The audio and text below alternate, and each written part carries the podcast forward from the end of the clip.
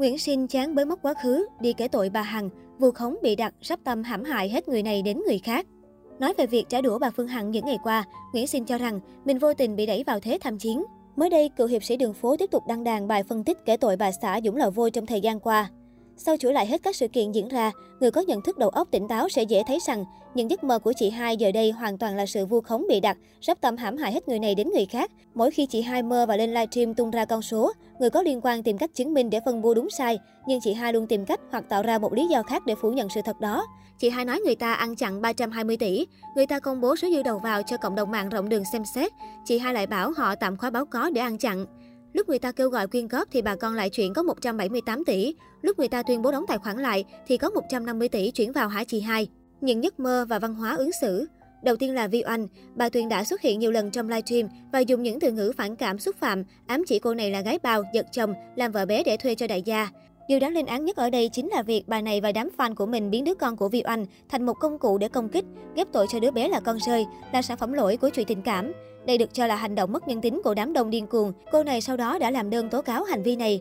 Đơn đang được thụ lý và đây có lẽ là lá đơn đầu tiên của giới văn nghệ sĩ tố cáo bà Tuyền. Những giấc mơ kéo dài 3 đến 4 tiếng trên livestream rủa xã thiên hạ đã làm tăng độ kịch tính và thu hút người xem.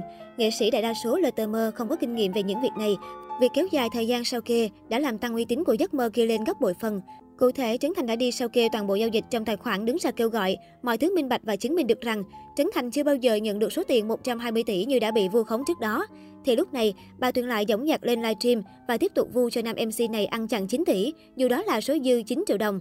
Họ tấn công Vietcombank, cổ suý nhau làm clip bẻ thẻ ATM của ngân hàng này, kêu gọi đám đông cuồng nhiệt hăng máu sang fanpage của ngân hàng này tấn công điên cuồng và khiến fanpage này phải đóng luôn cả bình luận vì sợ khủng hoảng.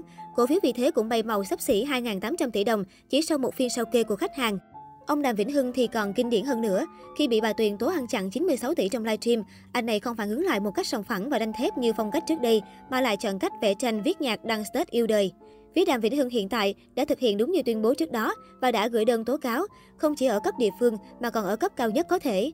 Do ca sĩ này chưa sao kê minh bạch nên tôi chưa nói về chuyện có vu khống hay không, nhưng con số 96 tỷ là con số đã bị cường độ hóa để thu hút đám đông một cách có chủ đích. Chưa dừng lại ở đó, bà này tiếp tục được cố vấn tấn công Việt Hương và ông Đoàn Ngọc Hải. Những livestream gọi thẳng tên Việt Hương và dùng những lời lẽ cay đắng dành cho chị này thể hiện rõ sự vô nhân tính. Sau tất cả, ông Hải viết tâm thư nói rõ quan điểm.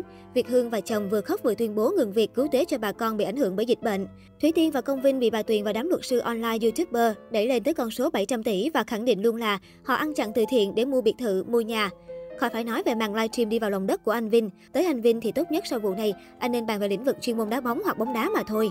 Nhưng khách quan mà nói, thời điểm hiện tại, họ đã minh bạch toàn bộ sau kê đầu vào và con số 180 tỷ giống như công bố trước đó. Chung quy lại, những giấc mơ, những lời vu khống tai hại của bà Tuyền đã giúp bà tự đào một cái hố xung quanh mình và được thưởng tận 5 đến 7 lá đơn tố cáo của các nạn nhân về bà và đang được cơ quan điều tra thụ lý. Ai đời quốc tịch đảo ship mà dám lên mạng bolo ba la gửi tâm thư cho người đứng đầu công cuộc chống tham nhũng thì đúng thật. Nguyễn xin em kính chị bảy phần về hành động này đó chị hai. Trước đó, theo chia sẻ của nữ CEO Đại Nam, bà không biết Nguyễn Sinh là ai, nhưng một ngày nọ, bà bất ngờ được liên hệ xin gặp mặt vào thời điểm bà chưa bùng nổ. Cũng theo bà Phương Hằng, bà không ngờ rằng trong giới showbiz lại có những thành phần rất giang hồ và thách thức tấn công bà thử coi.